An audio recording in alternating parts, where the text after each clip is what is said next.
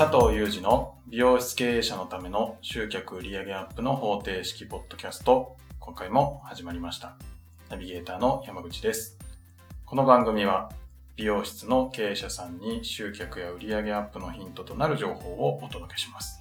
お話しいただくのは最短4ヶ月で売上を100万円以上アップさせる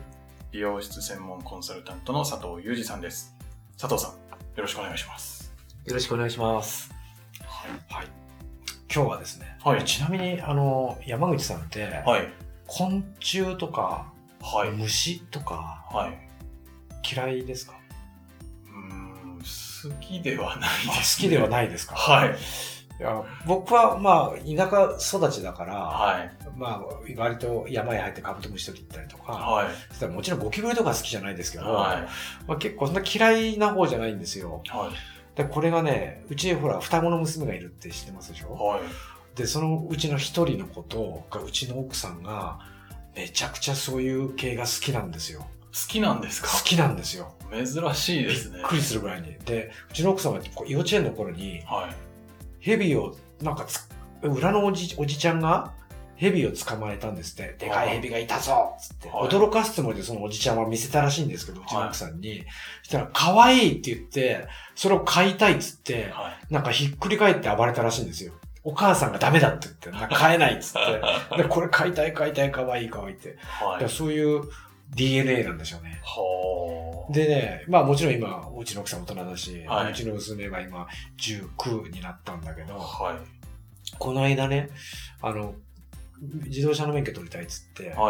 合宿で、あれは長野の方かな。長野。だからどっか行ったんですよ。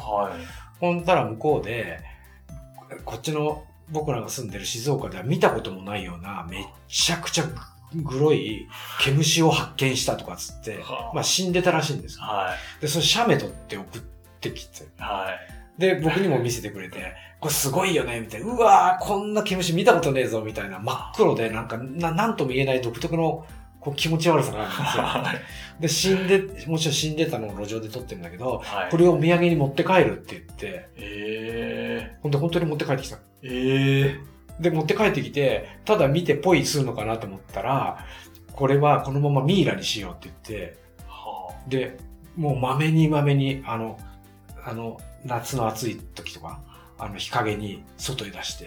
で、他の虫に食べられちゃいけないって言って、また夕方にと引っ込めて、で、ティッシュとかにこう挟んで、水分を取るみたいな。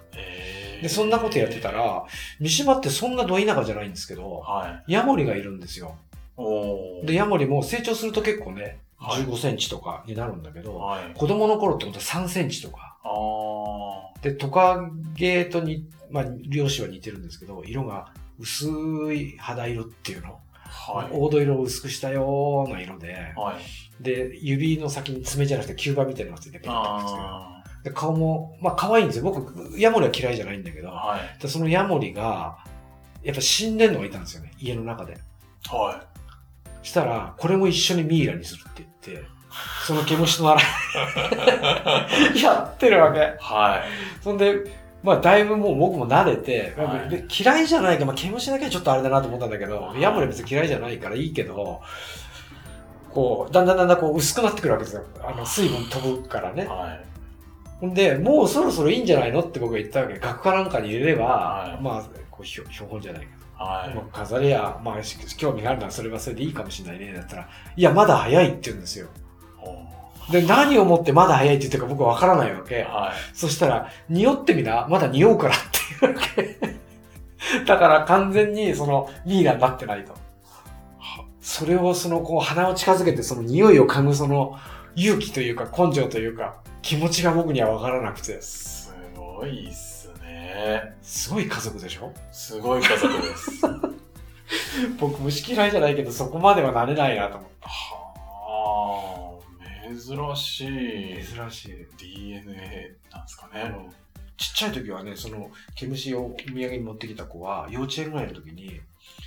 幼稚園の帰りかなんかにそれがヘビだったんだけど、ちっちゃいヘビが死んでた。で死んでるから尻尾を持ってこうやって持って帰ってきて、で。うちのまず奥さんに見せたらしいのね。これはなんとかヘビだとかつって、すごいねってこう、もう、うわ、キャーとか言うんじゃなくて、私、それを僕に自慢げに見せるわけ。で、ヘビは僕そんな怖くはないし、死んでるから、ただ、これ腐るでしょそのまま置いときゃ。だから、捨てちゃいなって言ったんだけど、いや、もったいないとかつって、で、よくほら、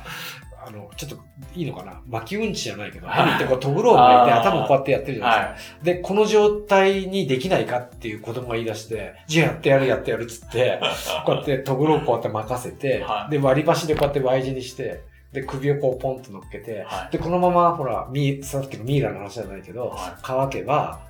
まあ、それ棒取っても、それこう、鎌首持ち上げた形で、まあ、その標本じゃないけど、なるんじゃないかっつって、やっといたんですよ。で、一日外へ置いたんですね。したらいなくなっちゃったんですよね。あら。多分猫とか持ってっちゃったんじゃないかなって。山じゃないから、他の動物はいないから、はい、もうやるとしたらもう猫しかいないじゃないですか。はい、したらもうひっくり返って大泣きですよ。そんな外へ置いとくからみたいな感じで、要するに僕がそこへ置いとけばいいって言ったじゃんみたいな、私は家の中でこう置いとくみたいなことをなんか言ったんだけどって。でもさすがにさ、家の中は嫌ですよね。しかもサイズがあれば匂ってきそうでしょ。だそういう子。面白いでしょ。面白い、うん。なかなかね、男の僕もついていけないとこありますよ。ちょっとついていけないですね。教育したわけじゃないんですよ。自然のエスもなるからね。怖いもんです。DNA が DNA、はい、怖い。はいはい。では、はい、本題の方に。はい。これがね、はい、もう思い当たる節というかね、結構聞いてる方、こういう考えの人多いと思うんですけど、やっぱり売り上げを上げていける人と、はい、なかなか上げていけない人、はい、それからスタッフが雇ってる場合にはスタッフがついて教育とかなんかそういう難しい問題じゃなくて、ついていきやすいタイプの経営者と、行きにくいタイプの経営者っているんですよ。はい。で、どこで判断するかっていうと、世の中節約っていうのはいいことじゃないですか。そうですね。ね、無駄なことにお金使わないとかっていうのはさ、いいことなんですけど、はい、売り上げが伸びるだろうなとか、今まさに伸び始めてるとか、調子よく伸ばしてるとこっていうのは、もちろん節約は大事だから節約した方がいいですけど、節約にあんまり力を入れてないというか、目くじら立てないんですよ。ああ、調子のいいお店は。そう。まあ、例えば今普通であっても、伸びていくだろうなとか、はい、今伸び始めてるなとか、やはりガンガンいい調子で伸びてるよっていうところは、節約に対してそんなに意識を高めてないというか、節約してないのは良くないと思うし、はい、節約なんかする必要ないっていう考え方も良くないと思うんだけど、はい、そこにあんまり趣を置いてないところがあって、でむしろお金は使うっていう方向に考えてるんですよね。例えば僕らの会社ちっちゃいんで、美容室っていうのは1件、はい、10万円の利益が出たら、その10万円を次の投資っていう言葉みんなわかりますかね。次の広告費に使うとか、店内のこういうものに使うとか、はい、DM に使うとか、なんか、要するにまたそれがお金を生んでくるわけじゃないですか。はい、そっちで使うっていう感覚って結構あるんですよ。なるほど。だけど、そう、ま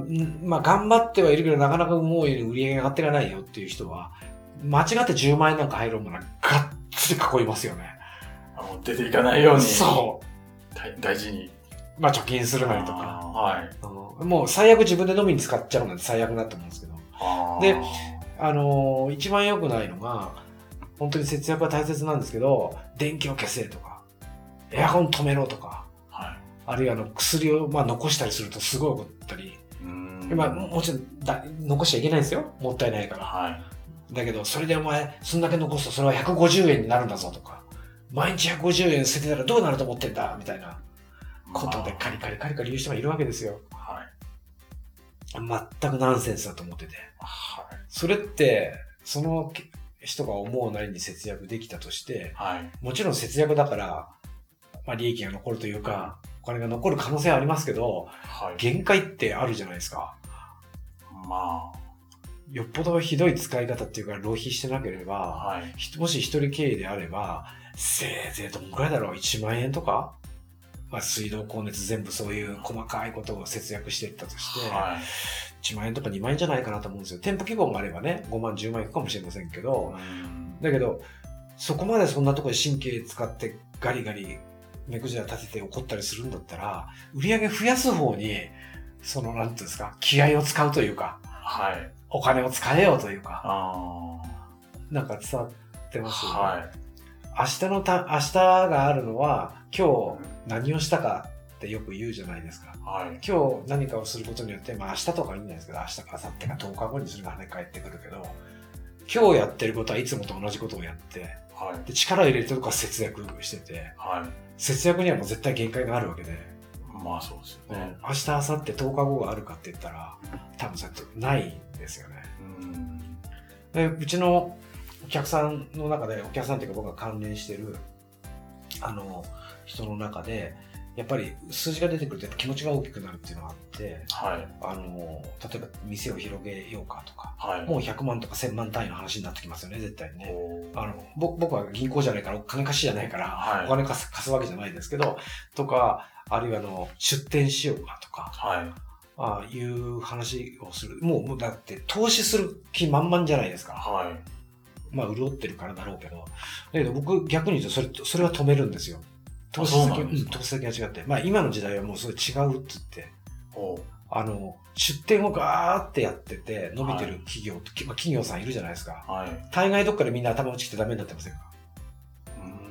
ほにゃらけステーキとか。はい、牛丼関係とか、はい、あと宅配関係とか、はいはいはい、こんなに宅配なんか特に需要が高まってるのにどんどん広げちゃってるとアウトになってきたりするんですよね。はい、この間ちょっとニュースでアマゾンとヤマト運輸さんのことをやってましたけど、はい、アマゾンはどんどん業績伸ばしてて、はい、で景気は悪いんですよね。消費は少ないって言うけど、はい、めんどくさいからアマゾンとか、まあ、ああいうとこ通販で買うわけじゃないですか。はい、小売店で買ってたのはそっちで買うとか。はい、で、だからアマゾンさんは忙しいわけですよね。アマゾンさんは、売れれば売れるほど流通、要するに宅配関係を充実させなきゃいけないから、はい、なんかそれがヤマトさんとくっついてたんですって。はい、ところヤマトさんはほら、まあ、ここのとこ特にそうですけど、働き方改革始まって、その前なんかブラック企業かなんかで、なんか言われたらしくて、はい、大変なことになって、らしいんですよ。なんかね、溜まってた未払いの残業を190億払えっていうのは、労使の方に言われて、190億でも利益がどんかっても500だから600億出てる会社だったもんね、山本さんが。はい、払ってももちろん利益は残るんだけど、はい、だけど株主は黙っちゃいないじゃないですか、そんだけ利益が減れば。まあちょっと話が逸れてるけど、まあそんな感じで、はい、で山本さん値上げしたんですよね。はい、で値上げすればアマゾンさんだって考えるじゃないですか。はい、じゃあ自分のところで流通網作っちゃった方がいいよみたいな。はい、で自分のところで流通網作り始めたんですよね。そうすると大和さんへの量は減るわけじゃないですか。はい、で大和さんまたちょっと大変になっちゃったみたいで、まあいろんなそんなことがあるんですよ。はい、でちょっと話が逸れてるような気もするけど、今確実にお客さんの数って減ってくんですよ。人口が減ってるわけだから。まあそうですね。でってことは働く人も減るんですよ。はい。でそんな時に出店をするとか、はい、拡張するっていうのはよっぽど確固たる何かがない限りスタッフなんか入ってこないでしょとか、あるいは今まで2人ずつ入ってきてたのがもう1人になっちゃうよとか、はい、今年は入りませんなんていう状況で絶対出てきますよみたいな。で人種も変わってるじゃないですか。人種っていうか人の考えが。はい、だからやっぱり美容師やりたいと思って入ってきたけどやめますみたいな子がゴロゴロいるし。そうなんですよ。なんでね、拡張路線に行くのは極めて僕はリスクは高いと思ってるんです。だからそっちへお金を使うんじゃなくて、時点の中のもっとものを高めていく。高めていくってじゃあ何ぞやっつったら。少子化っていうか、ごめんなさい、人口減になるわけだから、客数を増やしてどうこうじゃないから、はい、単価を上げる方向へ考えていった方がいい。もっと単価を上げれるっていう。はい、僕はよく例えで使いますけど、日本で売ってる車で一番安いのが150万ぐらい軽自動車、新車ですけど、はい、で日本で売ってる一番高いのは、まあ、フェラーリとかランボルギーニもそうですけど、ベントレーとかだって6000万とかする車があるわけですよね。はい、両方とも日本で売ってるわけですよ、はい、でも150万の軽を売ろうと思ったら何人のお客さんを相手にしなきゃいけないのってことになるじゃないですか、はい、商談して契約書作って、はい、納車してってでその後メンテナンスが必要になってってクレームもあるだろうしその時売ればだけど5000万6000万の車を売るんだったら別に100人に売らなくてもいいわけでみたいな、はい、決まったお客さんだけにセールスかければいいわけでだってベントレーの CM なんて見たことないですよね見たことないですね。ないですよね。フェラーリの CM も見たことないでしょ。ないですね。でしょ。あんな高いのに CM じゃなくても売れてるんですよね。はあ、決まった顧客が買ってるってだけの話で。だから単価が上げていくってことはもういいお客さんが増えてほぼ浮気しなくなるし、はい、回転も良くなるんですよ。しょっちゅう来る人も多くなってくるはずだから。だから投資するのはそっち。はい。だけど投資しようって気持ちはいいと思います。出店しようかとか拡張しようかって、はい、でも投資先間違うとまた大きく崩れていっちゃう。まあ元に戻しますけど、要するにその自分たちが経営して利益を上げていく上でどこにすごく赴きを置くか、節約モードにそんなに神経使う必要ないってことですよね。それより稼ぐって方に神経使った方がいい、はい、っていうようなことを痛感してます今。なるほど。はい、どんなもんでしょうかね。はい。ちなみに、はい、聞いてる方に別に僕自慢したいわけじゃないですけど、メルマガで1ヶ月で急に183万の売り上げアップしたっていう事実があったんですよ。で、その時の単価をちょっといくらになったのかっていう。はい。一瞬ですよ。はい。売り始めだからダーンって売れるわけですよ。ああ。新車が出ましたみたいなもんでガーンって売り上げ出るじゃないですか。はい。その時ね、普段の単価が1店舗1万3000前後が、はい、その月に至ってはね、1万7600円ですよ。ほう。一人当たりの単価がね。1.5 倍ぐらいにはなってるんですか？なってるんですよ。1.5 倍までは行ってないから、30% アップぐらいかな。はい。はい。になってるんですよ。でももちろん、初月に売れたからって、なんか新車が出ればダーンってこう売れるじゃないですか。はい、でもだんだん数字は下がりますよね。うん、欲しい人はみんな買っちゃうから。はい、で、美容の場合は、あとリピーターがどこで下げ止まりが来るかっていうのが勝負なんで、まだちょっとデータが出てないですよ。半年間経ってないもんで。はい、この年末が終われば、だから来年早々にはどこが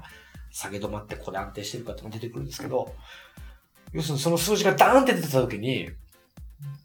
儲かるって勝手に思い込んで、はい、変な投資をしちゃいかんと思うし。ああ、なるほど、うん。投資って株とかそういうのじゃないですよ。はい、店の中のことだけど、はい、投資をしちゃいかんと思うし、調子に乗っちゃいかんと思うし、逆に節約もいかんと思うし。ああ。なんかちょっと判断がね、間違いやすいところなんですけど、はい、そこを間違うとやっぱり美容室って軌道修正できなくなっちゃう。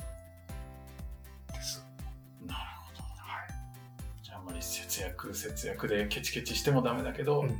ちゃんと調子に乗らずに、うん、でもちゃんと投資するところには投資してっていうのが健全なこう売上アップにつながっていくっていう感じなんですかね、うん、ギャンブル投資は本当に良くないと思うけど、でも 100% 当たるってことはないんで、はい、こういうことにお金を使ってみる。でもその使った先が売り上げが出るだろうっていうことじゃないですか、はい、やったらべったらポイポイ使うの本当に良くないんですけど、ある程度確信を持てるとこだったら使ってみる。で、失敗したって当たり前でしょみたいな 100% なんてありえないから、はい、そういう感覚身につけとかないとやっぱり伸びていく店とそうでない店っていうのはもう格差がどんどんついていっちゃうから、まあ、意識してほしいなっていうところですね。はい、はい、ありがとうございます、はい、では最後にお知らせです、はい、美容室経営者のための集客売上アップの方程式ポッドキャストでは皆様からのご質問をお待ちしております、